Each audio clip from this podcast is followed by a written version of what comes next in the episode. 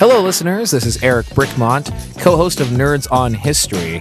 If you're in the mood for something a little different, something a little funny, something maybe with some bad words in it, we've got a podcast for you Nerds on Film. You can engross yourself in everything from the film world and laugh your hiney off all at the same time. And if you want to listen to it, all you've got to do is log into iTunes and subscribe, head over to Stitcher Radio, or listen live on our website. There's so many different ways to bring Nerds on Film to you. Thank you. Sound check. Sound check. Sound check. Yeah. Check one. Yeah, check one. You you all right? I don't know, man. I'm just I'm feeling a little, little anxious about this this episode. Why? I just I can't explain. it. I just I'm. I just, I, all I, right, I'm okay. starting to freak out. I just Okay. need, to, right. need to calm This is down. what you gotta do. Listen to me. Just look, look at me. Listen to me. Breathe in. Breathe in. Breathe in. Hold it. Hold it. Very good.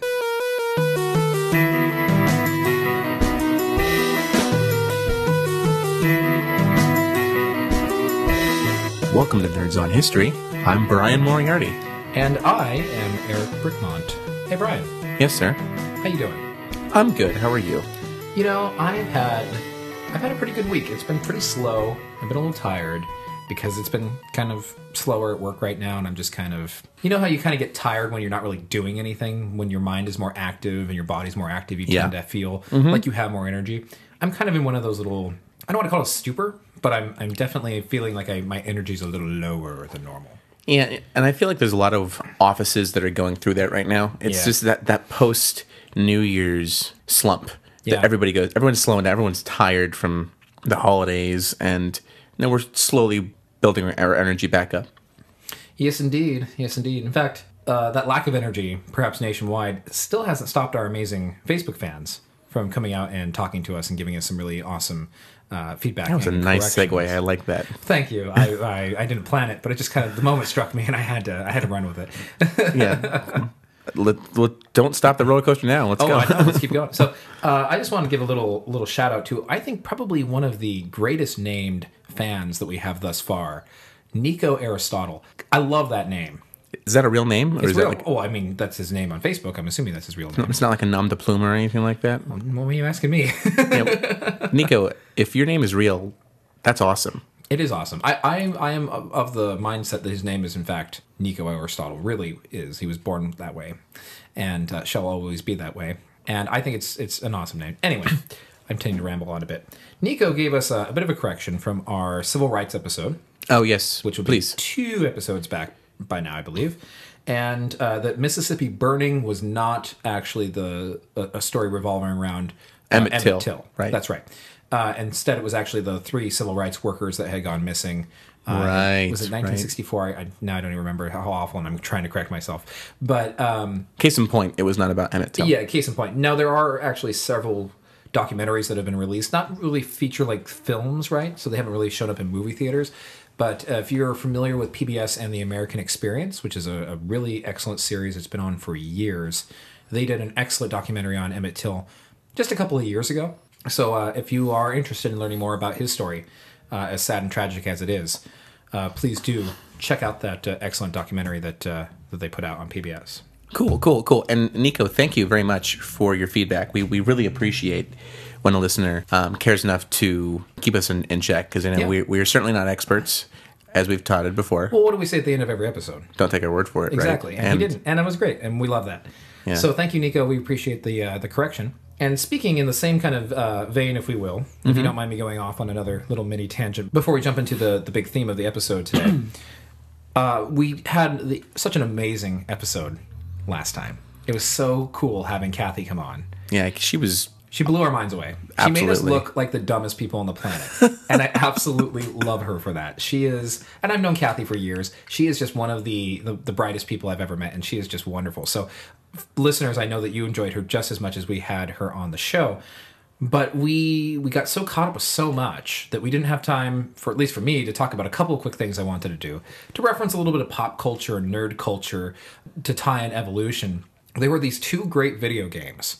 One that came out uh, originally came out, or I think it was based off another one in 1989 that was released in Japan, and then kind of got many elements of it came around in the early 90s with another version of the game. It was called EVO, and it released for the Super Nintendo. And essentially, the idea was you start out as this little fish, eventually, you know, progresses and evolves and, and changes into a, a bigger, stronger, more powerful fish. And uh, you progress through each level like this. So eventually, you make it out of the oceans, and then you start as like a small, you know, lizard type creature that evolves into either a dinosaur or a, or a bird. And depending on which path you take, you come back to mammals, and then you end up like as as a human. And it's interesting because it's a video game about evolution for one, but it also has this strange kind of Japanese mysticism and science fiction elements all thrown into it. Right. Uh, and I think like the the subtext of it was like Journey to the Garden of Eden or something along those lines. Right. Right. And your idea is that you have to join Gaia, who is like the you know Mother mother, soul Yeah. of the earth or what have you. Yeah. And you're fighting against evil. And there's these magical shards that are left around that turn out to actually be from a civilization that existed on Mars. And so there's all this really weird stuff. But the concept and the idea of a game based around evolution, though, pretty pretty surprising. You Yeah. don't really see a lot of that. It's true. It reminds me of the game Spore as well. That was the other game I was going to bring up. Yeah, yeah. Uh, which recently um, has found new life on Mac and iOS devices. They've re- revamped it. Yeah. I think it is important to address that again, those games are capitalizing on a misinterpretation of evolution Absolutely. because this is really talking about in those games is hypermutation. And Not adapting to your surroundings, but trying Right. to modify yourself to become stronger Right. and better, which is not what evolution's all Right. about. What they're leaving out is that the only reason we've ever gone from microbes to what we are today is because of common ancestry dying out. Yeah. Right? Common ancestor, that one died out, we survived. Um, and it's not a direct chain necessarily of morphing from one to the other. Right. And as long as we get that part clear, I think we're cool. I think I think there's you and me, Spore, we're okay. We're okay. As long as you understand that. We're going to be all right. We're going to make it through this, I think. I should consult a psychiatrist. I am now talking to inanimate objects. As if they're real people. We all do it. Don't worry. Do we really? No, just you. Just that's what I was checking. Okay. Anyhow, just a couple a couple shout outs for the start of the episode. What we really want to get to is, of course, the, the meat and potatoes of uh, of this week's. I'm not sure if we want to use that expression in this with our topic, but okay. Well, Bryan, what, what are we? What are we going to be talking about this week? Um,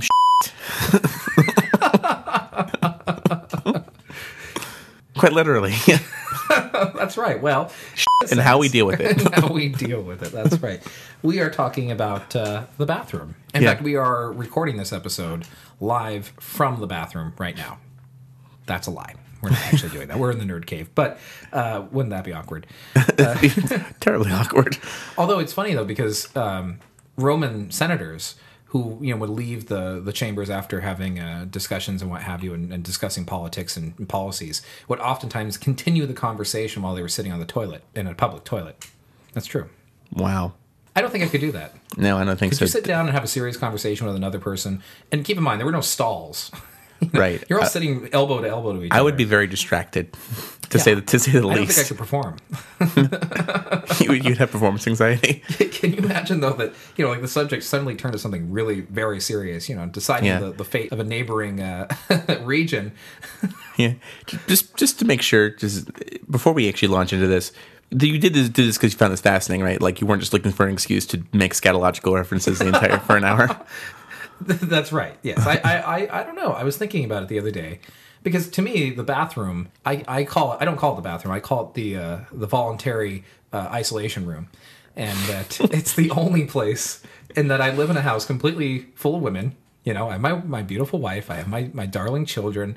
Uh, most of the It's your, cats are your little man nook. yeah, it's my it's my one place. Okay, it's, it's where I get to have my, my moments of solitude and peace, and I can think clearly. And to each their own. To each I, their know, own. I think a lot of men feel the same way I do. I would be lying if I didn't disagree. I if I didn't agree with you. My father, I think, treated the bathroom the exact same way. And why do you think that is?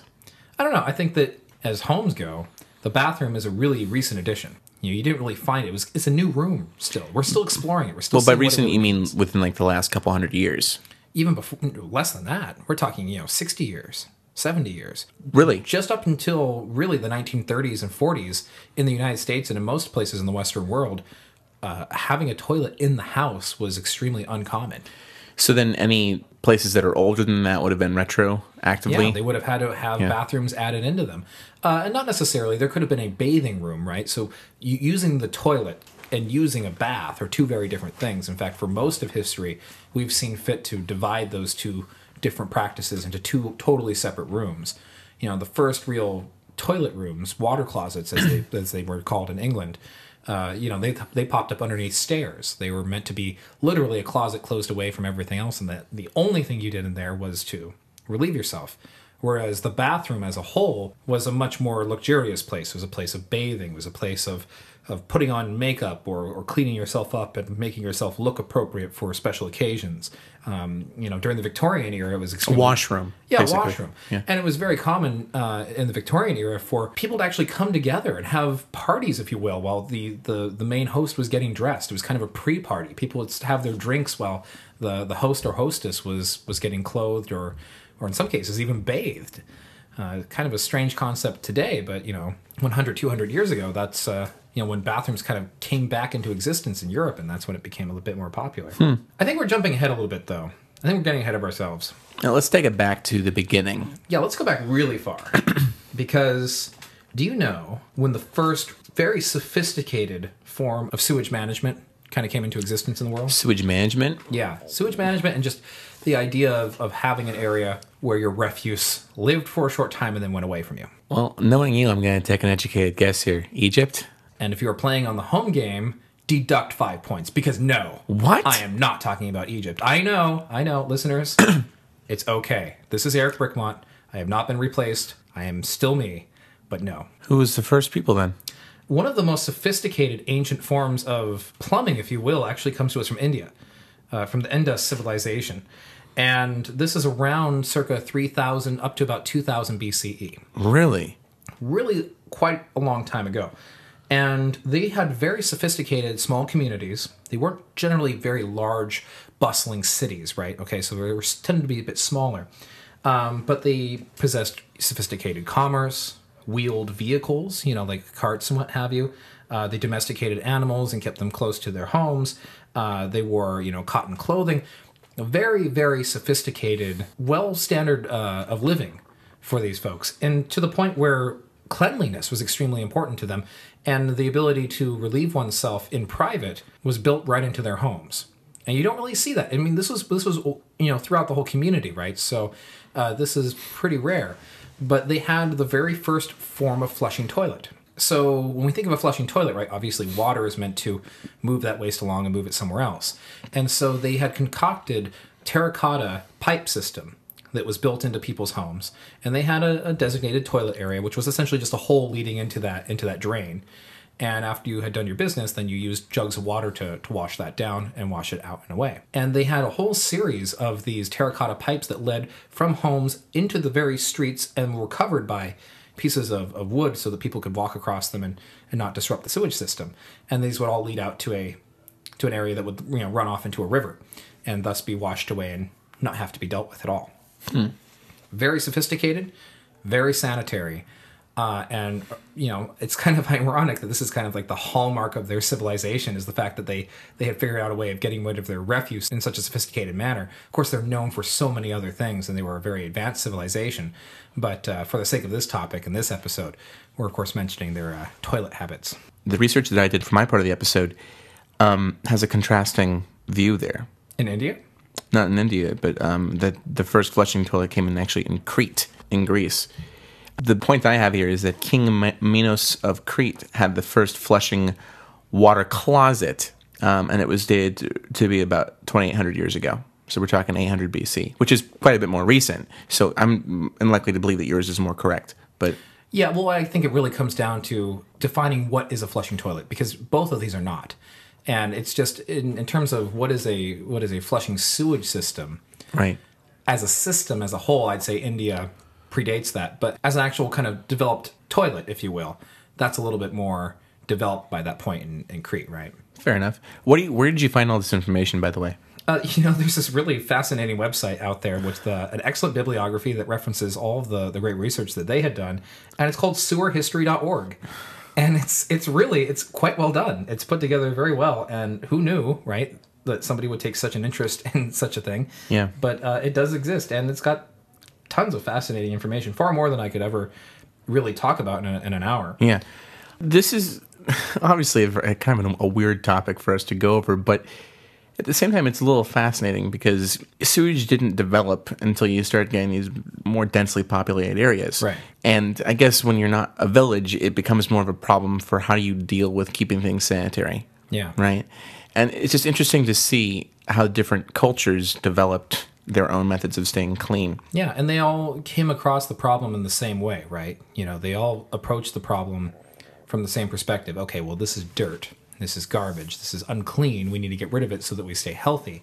And then how everyone else kind of adapted and, and came to their conclusions is just fascinating. Yeah, and it, it speaks to the abundant creativity of of uh, societies because there's some very interesting ways that people would dealt with. Yeah, absolutely. oh, absolutely. We've got some. We got a few interesting examples to to get along to. Yeah. So where does it go to after India then? Well, I'd say not necessarily after India, but perhaps at the same time, maybe even a little bit earlier than India, but not nearly as a developed and uh, well planned out form, would be in Babylon, in ancient Mesopotamia. And you found that uh, some of the very first pipes, again, these were clay pipes, terracotta pipes, because generally they were easy to create and could withstand the pressure of the water that was being flushed through it. Uh, were found at this time, and they were about 18 to 30, 36 inches in diameter. Some of them, so they were really very large and very massive pipes. And this was initially meant to deal with runoff from rainwaters and floodwaters that were coming through.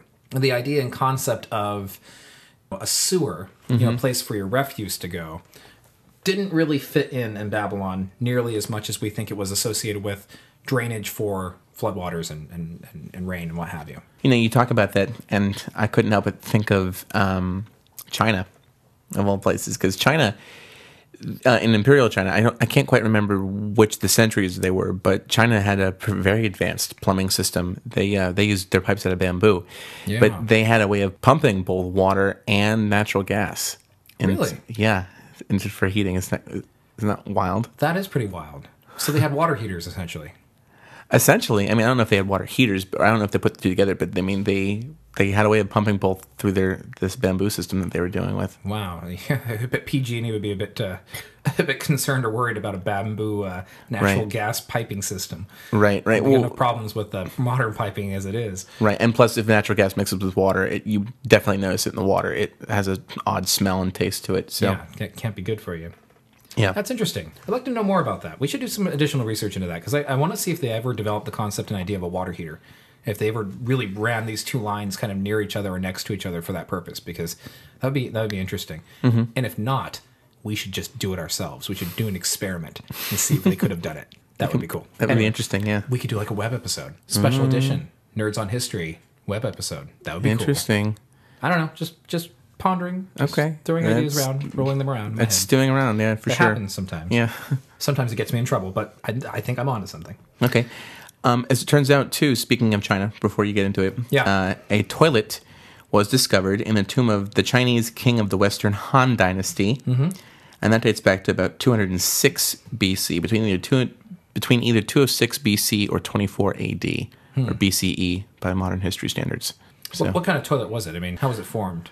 Uh, well, we really need to talk about what a toilet is, right? Yeah. Because the this doesn't go into the article I'm referring to, which is on about.com, and that sounds so pedestrian, but in truth be told, about.com has a pretty strong dedication to accuracy in their articles.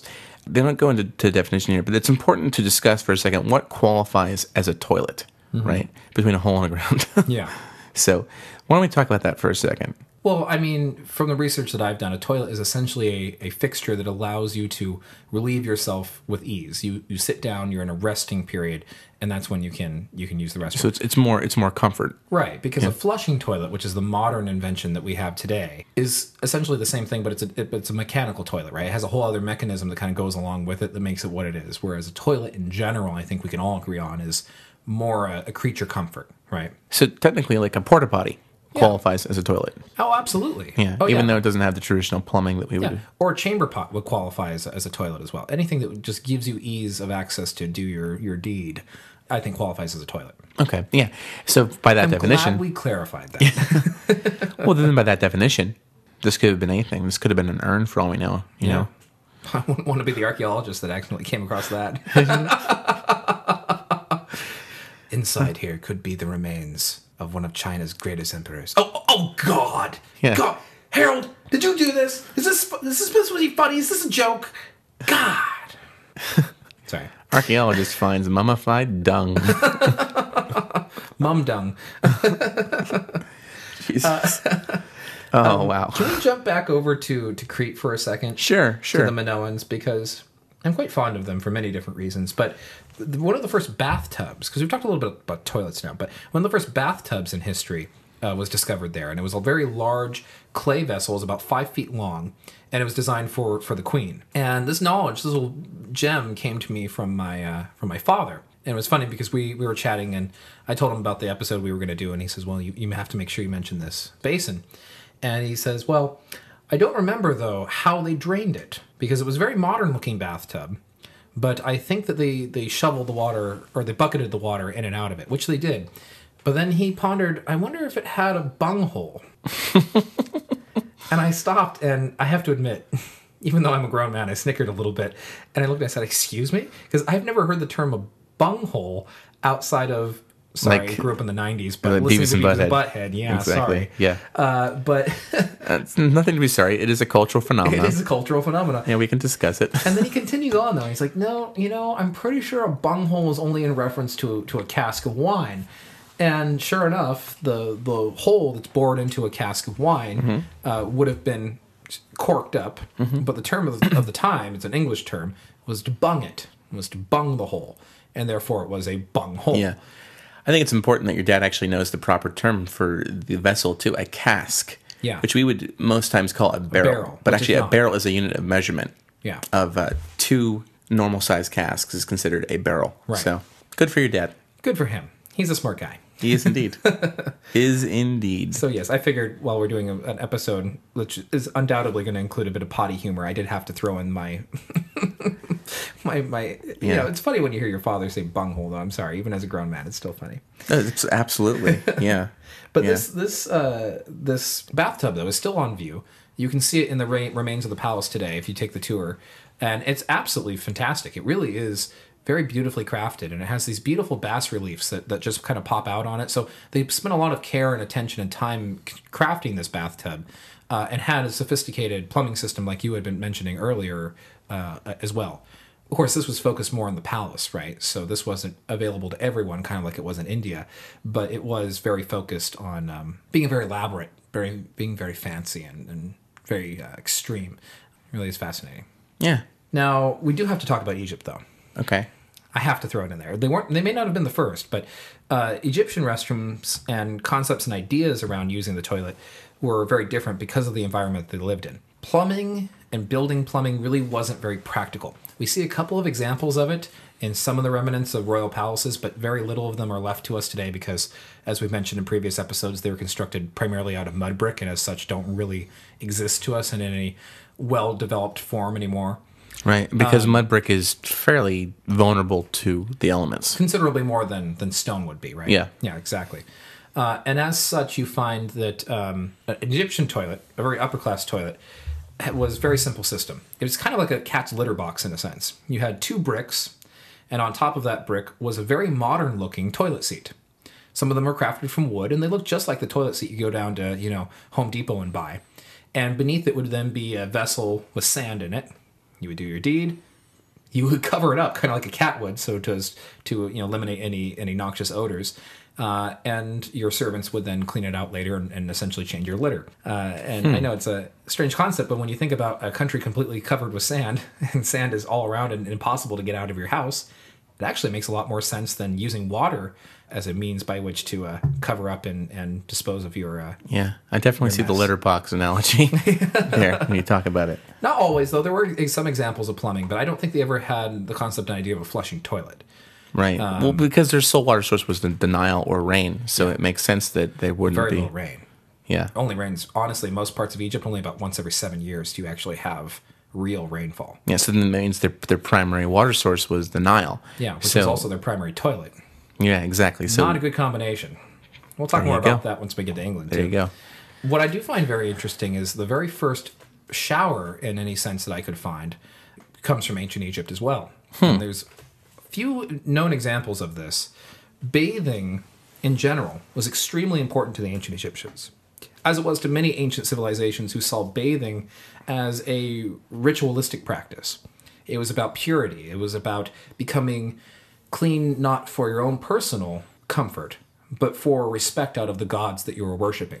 And so bathing was a very integral part of temple life in Egypt. Uh, men and women who served in the temple would oftentimes strip themselves of all hair. They would shave all of their hair off so as not to have lice and other dirt be stuck to that, such as oils. And they would they would bathe frequently as they passed into different areas of the temple and uh, for certain ceremonies. So it became very commonplace. Bathing was important, and especially among the upper class, among the royalty of Egypt. And so this shower that I'm talking about is essentially a stone basin, a bathtub. Well, more of a slab. It wasn't really meant to retain much water, okay? It wasn't meant for you to soak in, uh, but it was just meant to catch it from causing a mess. And this stone slab or basin would then lead to a stone pillar that was intentionally quite a bit up, taller than you. And at the top of that was a bit of a, a little indent that was carved into it.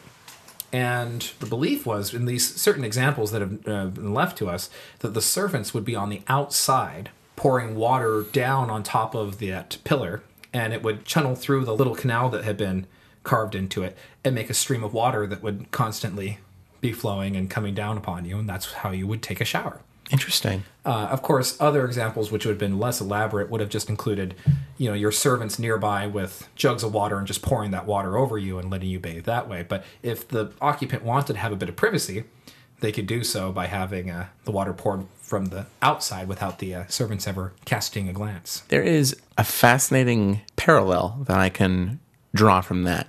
Because in Judaism, um, in Jerusalem, when you would go to Solomon's temple, basically, you would have to bathe yourself before entering. It was uh, a purification process, right? Because Right. you're entering up a holy ground. You're literally going to where you believe the gods were at least temporarily residing. The- Of course, the, the Jews believe that in the holiest of holies, God resided there. That was the one connecting point between God on earth and yourself. So any physical impurities were not allowed, including spiritual. So sacrifice were not was not uncommon as well at that point.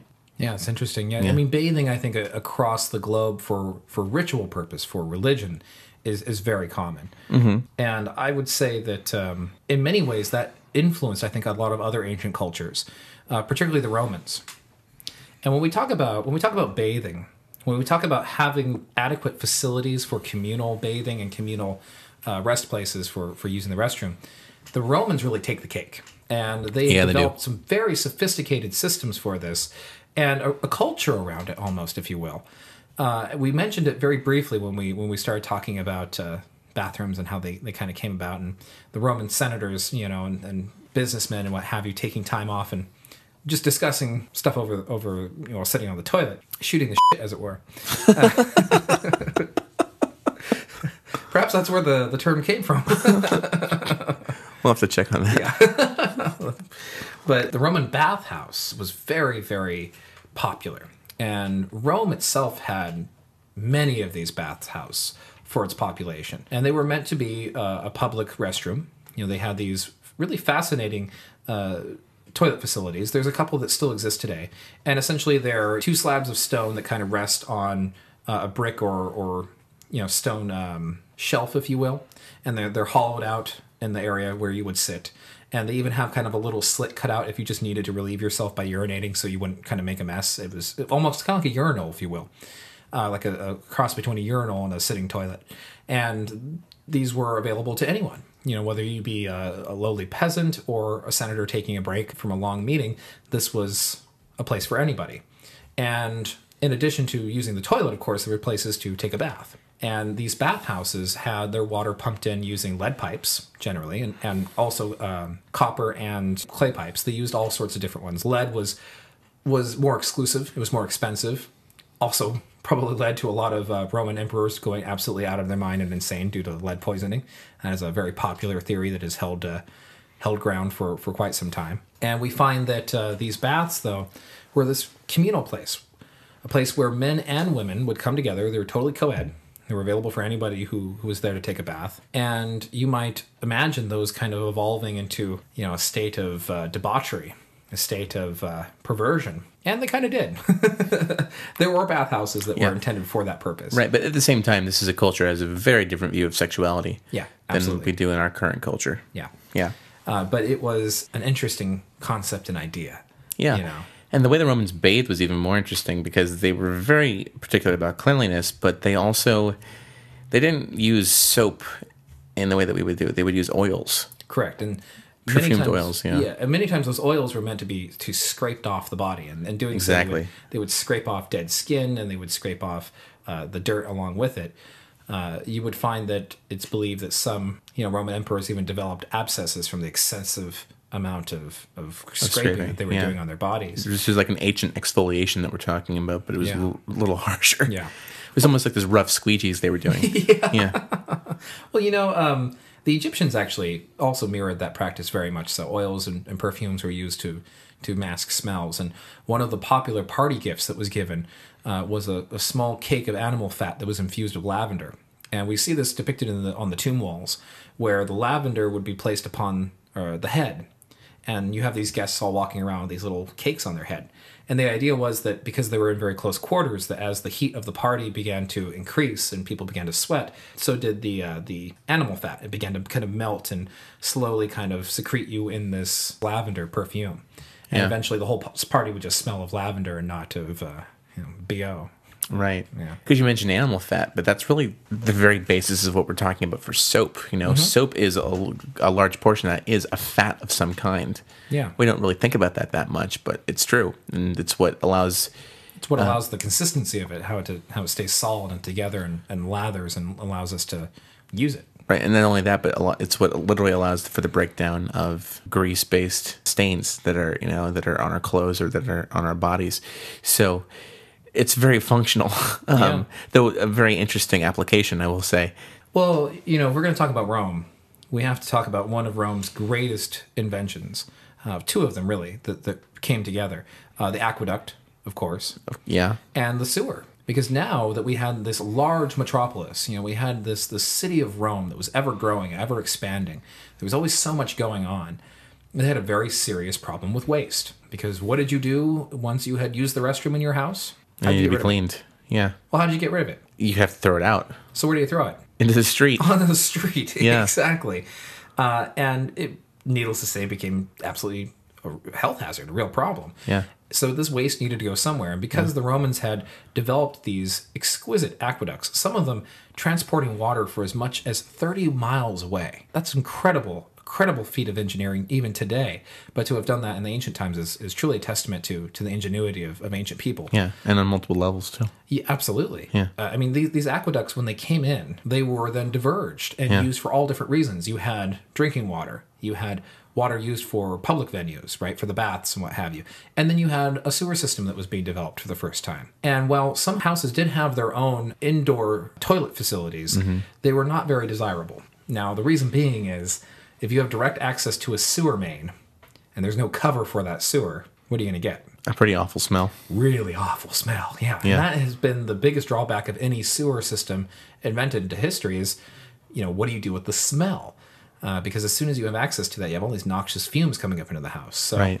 they had to devise clever ways of covering it. And of course, the manhole is one of those. And we see some examples of, of Roman manholes that go back quite a long way. Mm-hmm. Uh, and then some even would, of course, probably covered up the hole in their in their own home. But even still, the smell would have been very overpowering Right. from, you know, all those thousands of people using the sewer. Yeah, and not to divert too much from what you're talking about, but this is a problem that you would see, particularly when you think about just the throwing the waste out into the street. Yeah.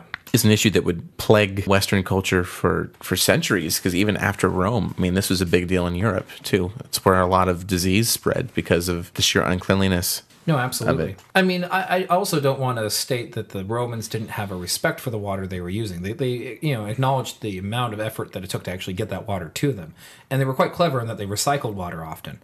So the bathhouse was were usually set up in such a way that the water that would run off from them could be tied into the sewage system, and then that would be oftentimes used to flush the sewage into the. Oh, into the that's smart.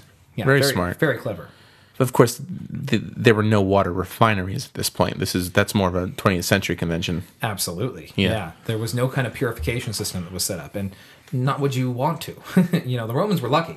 They had aqueducts bringing in a constant source of fresh water, and then they had the sewers that would, you know, drain out into rivers to get rid of that refuse. Right. And really, nature would do the rest of the work there. Yeah. Not everyone had that that same luxury. Uh, many people who used their drinking supply as a sewer oftentimes then ended up res- in getting sick. Egypt is a great example of this. The Nile is a very dirty river. It has been forever because it was their only source of water. So not only would it be for irrigating their crops, which was its most important use, but it was also used for you know the flushing of their of their refuse. Yeah. And so the Egyptians themselves very rarely drank the water from the Nile. It was considered to be dirty. And this would explain why, back going back to our old episode about alcohol, why wine and beer was so much more preferable to drink than, than the water was. It was just healthy. It was yeah, clean. It was clean, exactly, Yeah. because nature was doing the filtering for you. yeah, exactly. You know, Yeah. a, a beer uh, day keeps the doctor away. So it was uh, it was wise. It was a good idea. Even more so the case now, though probably the Romans would do more mead, I imagine. than- well, the Egyptians had kind of a meaty yeah. kind of beer as well. Yeah. I do think it's fascinating though that that lead ended up being used as that that primary piping material for the wealthy and the rich of, of Rome, and you would think that they would have figured it out at some point. You know why people like Caligula, you know, and Nero were the ones who were going mad, and not everybody else. you know, Right. the- the- you would hope that they would have somehow made some sort of connection with that. But you know how they made these lead pipes is actually pretty impressive. Though they would they would pound out these sheets of lead uh, that were in many cases you know ten feet wide, uh, and then they would bend them around a kind of a wooden uh, dowel, if you will, a really large wooden dowel, and then they would join them together by kind of like a solder, and they create these very sophisticated, very modern looking pipes, uh, and they would embed them directly into concrete which is exactly something that we do today now as a modern society. This is this is an invention, a concept that, that comes to us from ancient Rome, and so it's it's fascinating. It really is. That is really, really fascinating. Yeah. Because when I think of that type of elaborate design, I think of Paris post the French Revolution and more their the Second French Empire. You know, you do more- realize that Paris itself was built on top of the the remains of an ancient Roman city, and that the the sewer, the the famous Parisian sewer, is actually built off of the original Roman sewer that was there. I did not know that. Yeah. that makes mm-hmm. sense to why it worked so well. Yeah, the Parisians would eventually add over 500 kilometers of additional sewer, but that original Roman sewer was their was their inspiration for it and served as a sewer to the Parisians for for many years, uh, leading up until its eventual kind of expansion and evolution. Huh. Yeah, who knew? yeah, no kidding. But you know what I find most interesting about all of this is that we we seem with the Romans to kind of reach the apex of cleanliness in our in our society in the Western world. And then what happens? Everything The Dark to- Ages. Yeah, the Dark Ages. Everything just seems to like fall in on itself and collapse. And really, with the fall of the Roman Empire and kind of the founding of the Holy Roman Empire, right? This this big dynamic shift in Europe. well, to be fair, the Western Roman Empire. Western Roman Empire, Because the. Byzantines prospered for quite a bit longer. And Very then that became the, Ro- the Holy Roman Empire. Yeah. Got to give some love to the Byzantines. I'm Yeah. not trying to take anything away from them. Yeah, of course. Uh, but the, you have this dynamic shift in thinking towards cleanliness and you also tend to have this explosion of population right? So now you have cities becoming larger towns becoming more complex and more compact and packed together. And what happens as a result is a lot of disease is now popping up and being spread. In all fairness, the disease was, of course, directly connected in, in many ways to our waste, but was being very much uh, brought about by mites and uh, and fleas on on rats, uh, which of course led to the bubonic plague. The plague devastated Europe and devastated populations over and over and over again as it kind of has this reemergence, right? Wiped out millions. Yeah. Yeah, absolutely. And there became this concept and idea of uh, what is known as miasma, in that the transmission of disease was passed through the air in addition to uh, water, and bathing in particular was discouraged. because it was believed that as the pores would be exfoliated and, and opened, it allowed for more of this bacterium to kind of enter into the body. Now, of course, they didn't have a concept and idea of bacteria until you know Louis Pasteur, but you do have this definite connection with with disease, with with sickness and illness being passed from one to the other. They understood communicable diseases, but they didn't exactly understand fully how they were How they were being passed along. how they were being passed along exactly. Mm-hmm. So they really hurt themselves though, because they decided that bathing was a problem when it really staying clean was was actually a solution. Uh, but this this mindset swept throughout Europe, and during the Dark Ages, there was just very little taking of a bath. Now that doesn't mean that everybody walked around stinking to high heaven. I mean, they had other ways of staying clean, right? Of uh, other standards of hygiene. They just didn't really match the standards that had existed during ancient times. So taking a bath really resulted in more of a sponge bath. It was more having a, a cleaning basin, right? And then you would fill that with some water and you would use that to clean off, uh, you know, occasionally. Uh, many people would go, you know, a week or two without ever even taking to that measure. Uh, and it does make sense because as these, you know, settlements became larger and larger, uh, more of that waste ended up in the drinking water, and people were getting sick from from drinking water. And it's just they didn't have uh, the common sense, I'd say, to devise a system as complex as the Romans and build that from the mindset of okay, we're building a town, it's going to evolve into a city. Let's start building adequate facilities now. Eventually, just uh, just left their minds. We Yeah. to deal with it. I really, really am glad that I did not live in the Middle Ages. Yeah, no kidding. I I have to have a bath every night, and I think that's true of just about everybody. I, I think there was probably times when I've been just kind of laying around the house all day, and I literally did nothing. I just sat on my butt, and I may have said, "Yeah, I'm okay." You know, I, I, don't, I don't need to take a shower. I wasn't sweaty or anything. But I'd say for the vast majority of the time, if I don't have a good warm shower, not a big fan of bathing. You know, sitting in a bathtub. Don't like the concept and idea of sitting in your own filth. I feel like taking a shower before you have to take a bath is unnecessary. So I just cut the whole bath part out completely and just take a shower. Yeah. Uh, listeners, I know you wanted to know that, so I'm I'm happy you're all a little more educated about my bathing habits. But um, I feel like I I have to. If I don't, I just feel dirty and unclean, and I just don't feel alive. I don't I don't feel well. Yeah, and that's because our culture had a reshift, right? You were telling me that there wasn't really a reshift toward this cleanliness until uh, the Victorian era, really. Yeah. yeah, or around the time we're basically we, we the turn of the American Revolution. Yeah. really. There, I mean, in England, there were still some remnants of Roman baths that were around. Uh, and it's fascinating because those Roman baths that were in England were eventually shut down and repurposed as something else because they, uh, they oftentimes, as they sometimes did in Rome, uh, led to prostitution. And the concept and idea of the modern brothel is very much born out of the, the English Roman bathhouses uh, when they eventually shut down and repurposed. Perhaps not the actual facilities themselves, but obviously the idea was already there, so the brothel was kind of born out of that. Of course, you know, this waste had to go somewhere, and even though there weren't these really elaborate systems of sewers and what have you existing, uh, most people at least had a cesspit or some sort of um, you know cesspool that was nearby, which this stuff would all be collected. And we talked about it in our in our episode where we talked about horrible jobs or strange jobs from history. Right. The the gong farmer. Right. right? Or the toshers, right? or the toshers or the the night soil collectors. There's so many different terms where I know it's such a awful concept and idea, but there are still people in the world today who have that job. yeah. It's awful, yes, it is. and you know it's literally up to your neck and shit. God. And it was For, the, for to clean them anybody, for anybody in the audience who has just started to gag, you I'm have so sorry. you have our deepest sympathies. I guarantee. We- we've you can't tell. of- I'm wincing when as he's saying this. I know it's quite grotesque, but it needs to be said. But it was their job to clean this all up, and and you know, and as such, increase the quality of living for these people who who had these cesspools and cesspits. Uh, in fact, in in many parts of the world today, it's still a key ingredient used in tanning leather is human feces and, and urine. Yeah, it's a it's a it's a process. Where? Where in the world? Uh, I believe in Morocco is the largest example of this, or oh god, maybe it's Algeria. I can't remember. It's somewhere in North Africa, and I think it has the distinction of being the most odorous city in the world, or something to that effect, because it is quite disgusting. But it's a key, you know, ingredient in making some of these fine tan leathers. So, who knew? they clean the leather after they tan it, right? Sure, why not? um, I don't know. I hope so. Dear God. yeah, you're never going to look at that leather jacket the same way again. No, no. If it's Moroccan leather, no, thank you. But some of these cesspools and cesspits, though, were very poorly uh, designed and placed. Uh, many of the palaces and castles of medieval Europe tended to have them just right underneath the floorboards.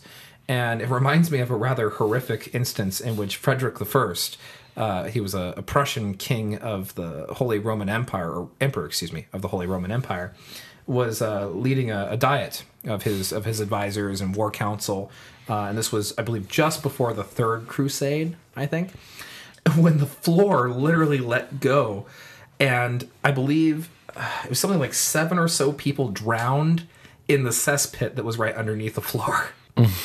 Oh, God, I can only imagine that. Isn't that awful? I mean, Can you even just imagine, like, walk, having one of the servants go up to him and said, Your Majesty, how did the, the summit go? It uh, it it didn't go too good. No, it didn't go very well at all. Uh, uh, what happened? But we were having a very lively conversation, and before we knew it, the floor simply let go, and uh, well, uh, several people drowned in uh, in the, the feces. Yeah, so not good. Not good at all. No, no. Out of curiosity, what was the topic of conversation? You know, ironically, it was uh, sanitation. Yeah, Oh, that is ironic. it's ironic. Yeah, uh, I have no idea if the conversation ever led that way. I we we just doubt recreated that from history. Yeah, we pulled that from time. Yeah, we we have a habit. We have the power to do that. If you listen to Yeah, other we, we have a seance in this every time we, we, Yes, exactly. we do those scenes. We've channeled that from history. yeah, so these these cesspits became the standard, and they continued to be the standard, really up until the Victorian period. Hmm. And this is in the Victorian period was really where, again, we start, we we see the reemergence of, of cleanliness, but also this is when the standards change quite a bit because up to this time period, bathing was was just kind of a common function. Was not a common function, but if it happened, you weren't startled by it, you know. But yet now we're getting to a point where sexuality is becoming this thing where you try to treat it like it doesn't exist. Yeah. you know, it's this unspoken thing that you do. And that is really easy to do if you haven't had a bath in like a month. Right. but even if you do, you start noticing that even if there were these Roman bathhouses, there would not have been mixed mm. genders No. at, at this point at all. And even to take a small little tangent too, I mean, this was such a big deal that even when married couples were were conceiving children, they were likely doing it in a, in a semi-clothed state. Like that's how intense. Really? Yeah, seriously, like God. like men's awful. like nightgowns and thing and so so forth. Like this is They're yeah. designed for facilitating that. Yeah, Interesting. right, Hmm. right. I'm not saying everybody practiced it this way, but Yeah. that's why it was there, you know. Yeah. And to say that you you have to take a bath, that requires obviously a full what's the word? Maybe you in the most vulnerable of, of states, as far as the Victorian uh, ethics code would, Yeah. would have said. So I imagine that this is where the, the whole idea of privacy with it was when it really started to, to take hold. Yeah. Well, while we're on a quick tangent, I do want to state that just leading up into this kind of up until the reemergence of this this idea of cleanliness, uh, the the idea of getting around this among the upper class was to simply wear linen very close to the body, and letting that absorb all the sweat and oils and and dirt essentially that your body was producing, and that was a way of staying clean in that sense. and then all the more elaborate clothing would go on top of that. Yeah, exactly. And so these undergarments, when they did need to be cleaned, had some interesting techniques for doing so. Uh, oftentimes, they were using lye uh, to do the, the cleaning. But, which is the other main component of soap. right. Yeah. But to get the garments as white as possible and to keep out as many stains as possible, do you know what they used as a as a stain remover? I didn't know before you told me before the episode, and I'm a little shocked. they used urine. They used human urine. Yeah, it was very common. You know, you know, human urine evokes many thoughts in my head. Bleaching is not one of them. You know, it's it's ironic though that the chemicals in, in urine, ammonia being key among them, are are excellent for removing stains. yeah, ammonia is a very a non-chlorinated bleach alternative, definitely. Yeah. but the, so they would have to refine the urine into No, an ammonia it state. was just kind of poured on there, and then you would you would you know use stones to to get out the stain on the washboard, and you would keep doing this, and then you would let it air dry out in the sun, and in the sun mixing with it all Would- would- kind would of create the whitening effect, Yeah, okay. uh, and it's absolutely fascinating. In fact, I'm surprised we didn't really mention this uh, on our episode about jobs, but this was a job to, to go around collecting people's urine, and you get paid for it. Yeah, in fact, the the piss boy. The piss boy, The, yep. the whole job was to literally you you had a bucket and uh, they paid you for it. And there's actually a really funny scene in History of the World Part One Uh-huh. Mel Brooks, where Mel Brooks is playing the piss boy, and the the Lord drops the coin into the bucket, and his response was, "I'll get it later."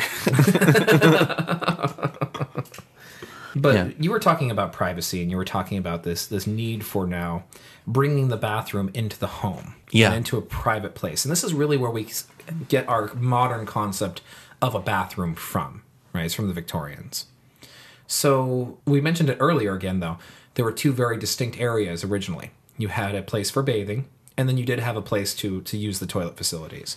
So what were a lot of those early toilets like? well, the flushing toilet wasn't really a, a convention that came around until about the 19th century, if I'm not mistaken. The you mentioned that the first actual flushing toilet that's closer to what we talk about more from more modern plumbing was actually Elizabeth I, way back in the 16th century. Well, it's not that she was a flushing toilet, but No, uh, no, but exactly. But that she was she it was in her palace, and rightfully so. That it was such a new innovation that only the royalty would be able to um, to use such a device. Yeah, well, it was actually developed by her her godson, uh, Sir John Harington, uh, and he invented this very sophisticated device in 1596, which essentially was the precursor to the modern flushing toilet. So it was a, a system of valves, right, that would release water that was stored in a tank. Uh, that was then, in a sense, kind of pressurized by the by the apparatus itself, and then used to, to forcefully kind of flush down uh, the refuse into the sewer. Right. The problem with this device was it really still didn't prevent the smells from coming up. Yeah. And that was the biggest problem with these toilets that were in the home was the smells that were coming out of them. Right. Uh, and continued to make them unpopular, trying to connect them directly to the sewers. Right. For a long time, even after the advent of sewers throughout much of modern uh, Europe, so predominantly in London and Paris, where you see these first really big sewers kind of developing, it was still very common to have the cesspit be the, the main collector for the waste in your home. And then these guys who would come and clean it out would then transport it to the sewer. Right. And that's where it was thrown away. So this was a, a major problem. Um, one of the th- and unfortunately, so when people couldn't afford these toilets, they would use a commode. Yeah. Right. And so, what is a commode? Well, uh, a commode is a is a very fancy way of, of mixing a chamber pot with furniture. And uh, you- in a way, you can see this as the the precursor to a toilet because it, it is more of a- again more of a comfort level than you know uh, than maybe some of these other toilets would have looked like. And around this period, maybe more, maybe even a little bit prior to this, you start to see people trying to hide the fact that it's a commode. So you see these commodes that look not unlike like furniture, you know, Yeah. that look like drawers or look like dressers in Some of your. them had satin seats on them. they did indeed. Very odd combination. Yeah. you know, definitely not something you'd want. You want to accidentally open up the wrong drawer and and, and discover. You Uh, know, no, no, no, no. That's not the toilet. That's my dresser. Um, honey, we're gonna to get some new shirts. You, you know that nightgown you really like? I think you might want to find another one. This was, in fact, actually one of the first times we started seeing a frat party take place. Take place. These were the first times you see these frat pranks taking place. was with mistaken commodes. that is totally nonsensical. I just want to make sure it's really clear. Um, well, yeah. I mean, the the commode, or in many cases, more of the chamber pot was really the, the primary tool for for relieving oneself for a long time. And Even up into the early 20th century. Yeah, And, and you think about uh, these women in Victorian frock, you know, who are dressed up in these extremely elaborate gowns, and you think to yourself, well, how did they use the toilet? Well, they oftentimes had these tiny little chamber pots that they would, you know, have brought with them to parties and what have you, and they were very small, they're about the size and shape of a gravy boat, and you simply pull up your dress and you put it underneath there, and you, you know, you do your business, and then you give it to your servant, and they, uh, they probably sell it or throw it away. Yeah. It's a very, very. But it makes sense, though. Yeah, it makes sense. know? Just it's one of those things where, like, people didn't want to go to the toilet then. They Right. wanted the toilet to come to them, which is a very upper class way of thinking of things, right? right. Yeah. And then finally, I run the risk of perpetuating the myth, but we really don't see the more modern toilet the way we conceive of it until Thomas Crapper. Um, but Thomas Crapper did not invent the toilet; he No. perfected an existing design. Not even. Not even. I want to dispel the myth of Thomas Crapper. Yeah. Right now for the whole world to hear. Yeah, 'cause that's- Eventually, this was going to come to a head. um, sorry, I couldn't resist the pun.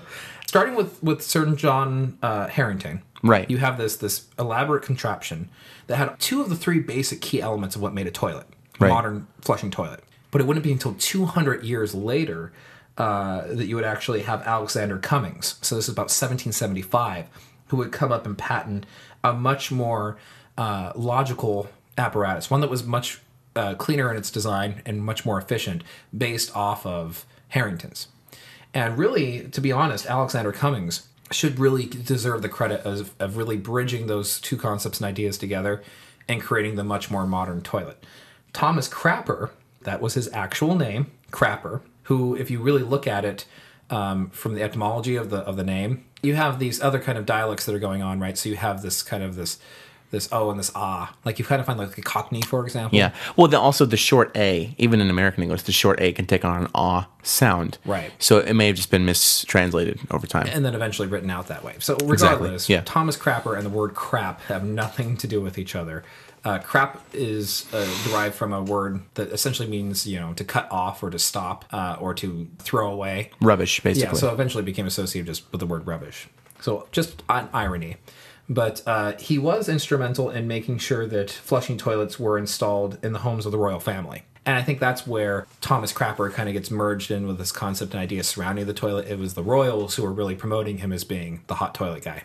So you said that you had the piece. What was the final piece that really made it a viable appliance? Well, what have we been talking about? Is these smells that have been coming out of the sewer. Right. So the water trap and the U-bend piping that allowed that water to kind of stay in there, it prevents those smells from coming up through the sewer and into the home. Ah. And that's really the the key piece that made this all work. That and of course indoor plumbing.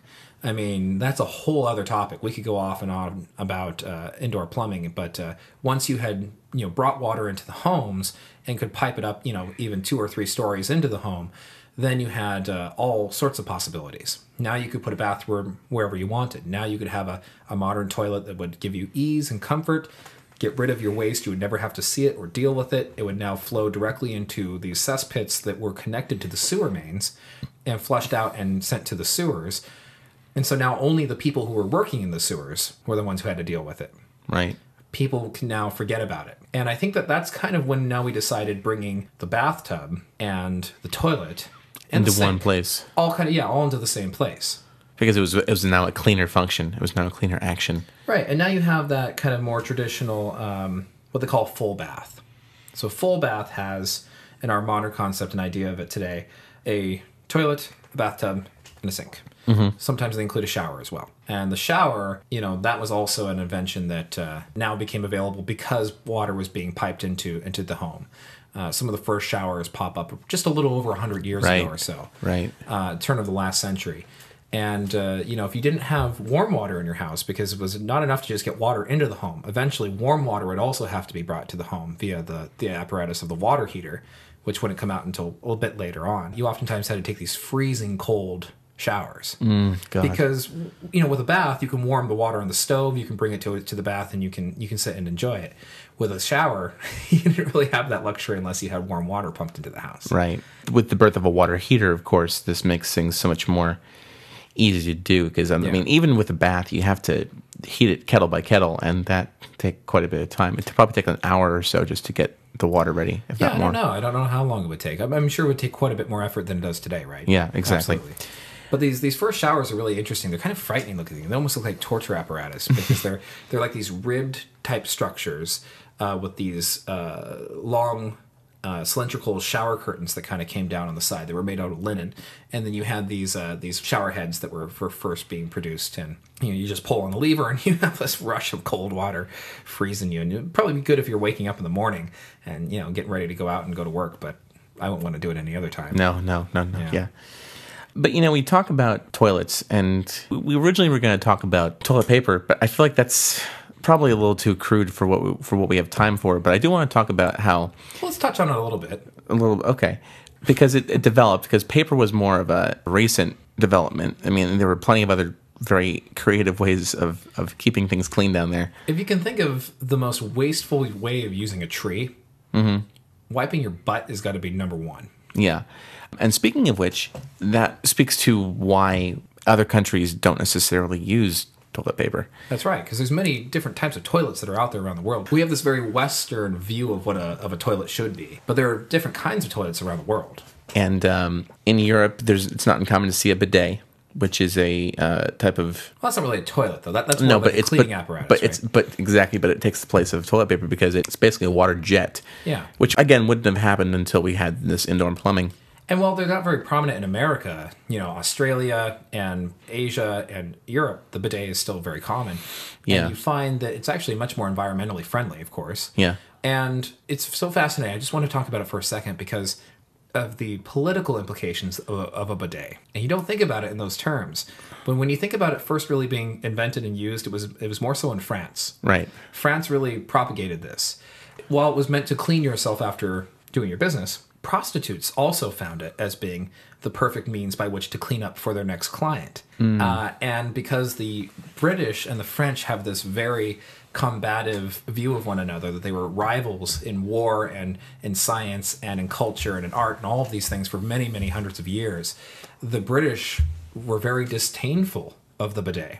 Uh, they considered it to be the tool of a French whore, and they didn't want much to do with it during the Victorian period. Uh, and it was so very untrue. I mean, yes, of course, prostitutes on both sides of the aisle would be using it to clean themselves, but it had other practical purposes behind, besides that. But Victorian England couldn't really get past it, so they didn't really see the bidet as being uh, a very good means to clean themselves because it was their propaganda tool against the French. And taking the concept of the bidet, it just gets more and more creative. I, I immediately think of um, the toilets that are used in Japan because some of these things are quite impressive.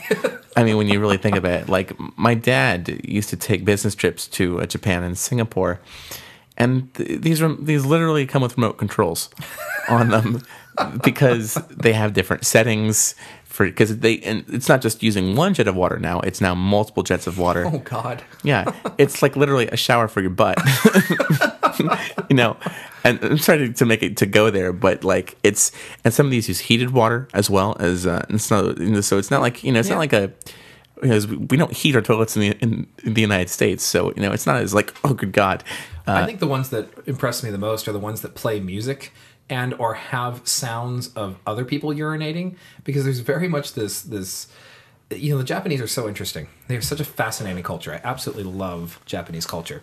And I feel like the sense of privacy for many many Japanese is very important to them, Yeah. particularly women, because uh, we hear a lot about voyeurism and things of that nature.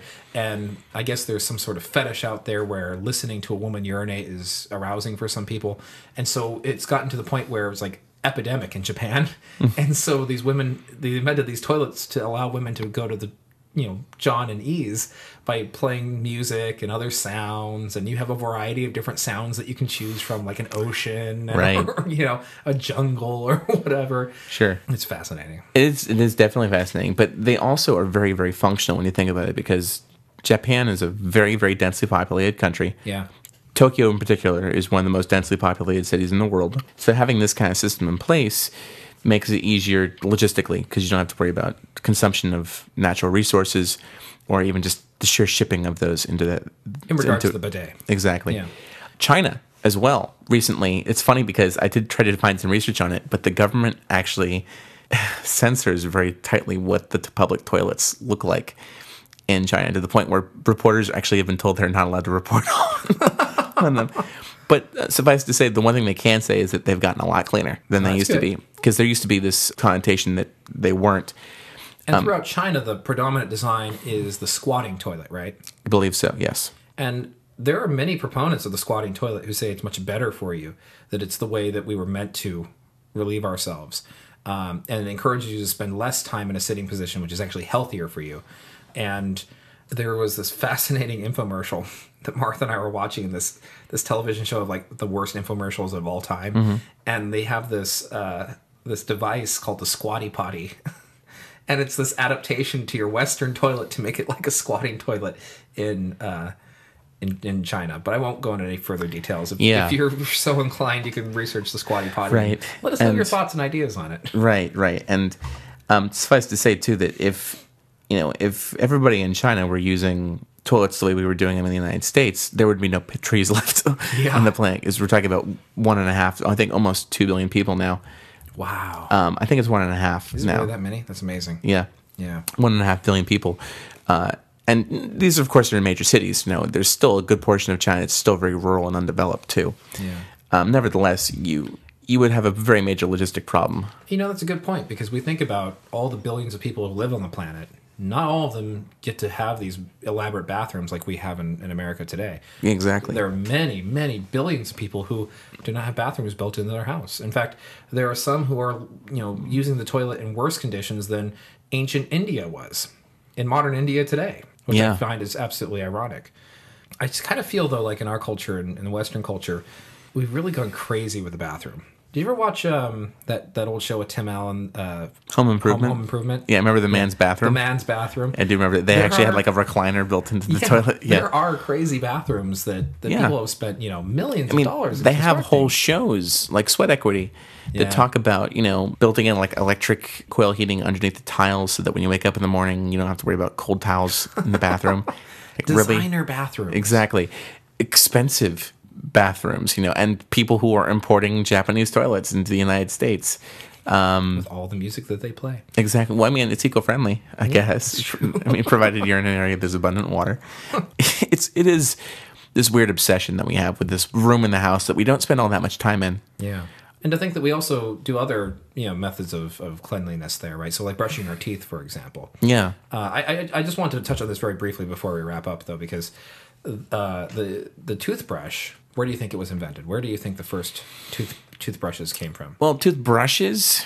Okay, let's let's dial it back. Where do you think the first uh, Tooth cleaning- tooth cleaning really came from? Um, I'm gonna guess the Egyptians at this point. and listeners on our home game, add those five points back on because you are right. Yeah, I remember actually going to to the Rosicrucian Museum and seeing the earliest toothbrushes, and th- these toothbrushes were really not what we would consider toothbrushes at all. They're Well, they weren't brushes in any stretch of the imagination. they're more sticks. Yeah, they used twigs and sticks that were frayed at the end, and that was used to get in there to move around what was more important, the salt that you would be using to clean your teeth. So, natron salt in Egypt, in particular, was was used. Yeah. same stuff they used to dry up the mummies, right? You used to brush their teeth. Yeah. and it was essentially like using baking soda to brush your teeth, which a lot of people today do. Yeah. uh, toothpaste is a very modern invention. You know, Yeah. it just came about not very long ago. Sure, and if you think about it, it's actually pretty functional because the more you put that type of environment in your mouth, the drier your mouth gets, and which means the less likely there is for moisture and therefore bacteria to grow. So it probably had some. Well, that I think is also the graininess of the of the actual salt itself acts essentially like Brussels, right? So Yeah. it gets in there and it really cleans away a lot of the plaque, and it's Sure. it's very functional. And then in China, you find some of the first real toothbrushes that were actually being made out of uh, swine hairs, you know, pig hairs. They were small and they were rough and coarse, and so they were actually perfect to be inlaid into pieces of bamboo and, and bone. And then that was used as, a, as an actual toothbrush. Right. And then around in the 15th century or so, we find that that advent in China made its way back over to Europe. Right, And, and- that's when the toothbrushes started to pop up in more frequency, Yeah. but Though still the, pretty rare. Though the British did use uh, Twigs as well. a twigs very similar to what you're talking about, but they actually had one of the first toothpastes. Mm-hmm.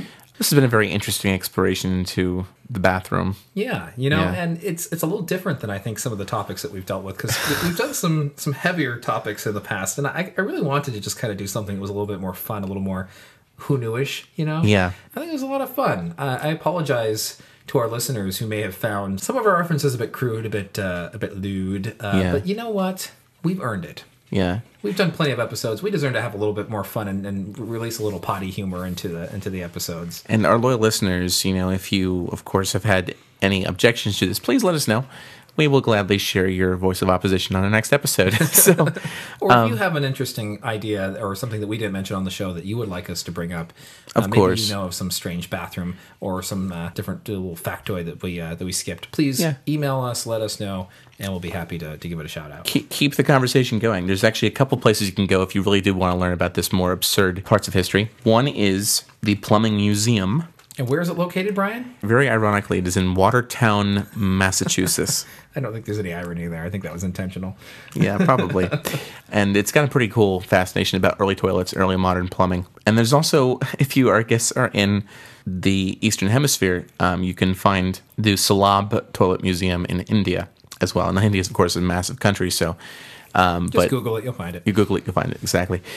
It'll take you about seven hours and 14 different buses, but you'll get Sure. there. Folks, for those who haven't voted yet, please, um, if you listen to our sister podcast, Nerds on Film, we were very curious to know whether you want us to do a live Oscar podcast. So, Personally, I think it would be a lot of fun because you folks would get to not only hear us live and uncut, but you'd also get to uh, participate by you know live chat or what other means we uh, we devise. for yeah, we're experimenting with the idea of even doing Google Voice as a means of calling in Yeah, and it'd be a talking with us. It would be, it would be a lot of fun.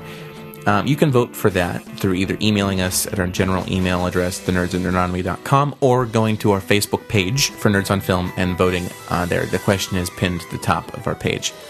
Uh, of course, you can also get to Eric and I on Twitter. I am at Bryan Moriarty, and Eric. And I am at the Brickmont. And you can also, of course, follow us on our general Twitter account at nerdonomy.com and just at Nerdonomy on Twitter itself. Eric, thank you so much. Thank you, Bryan. You have a wonderful week. Take care.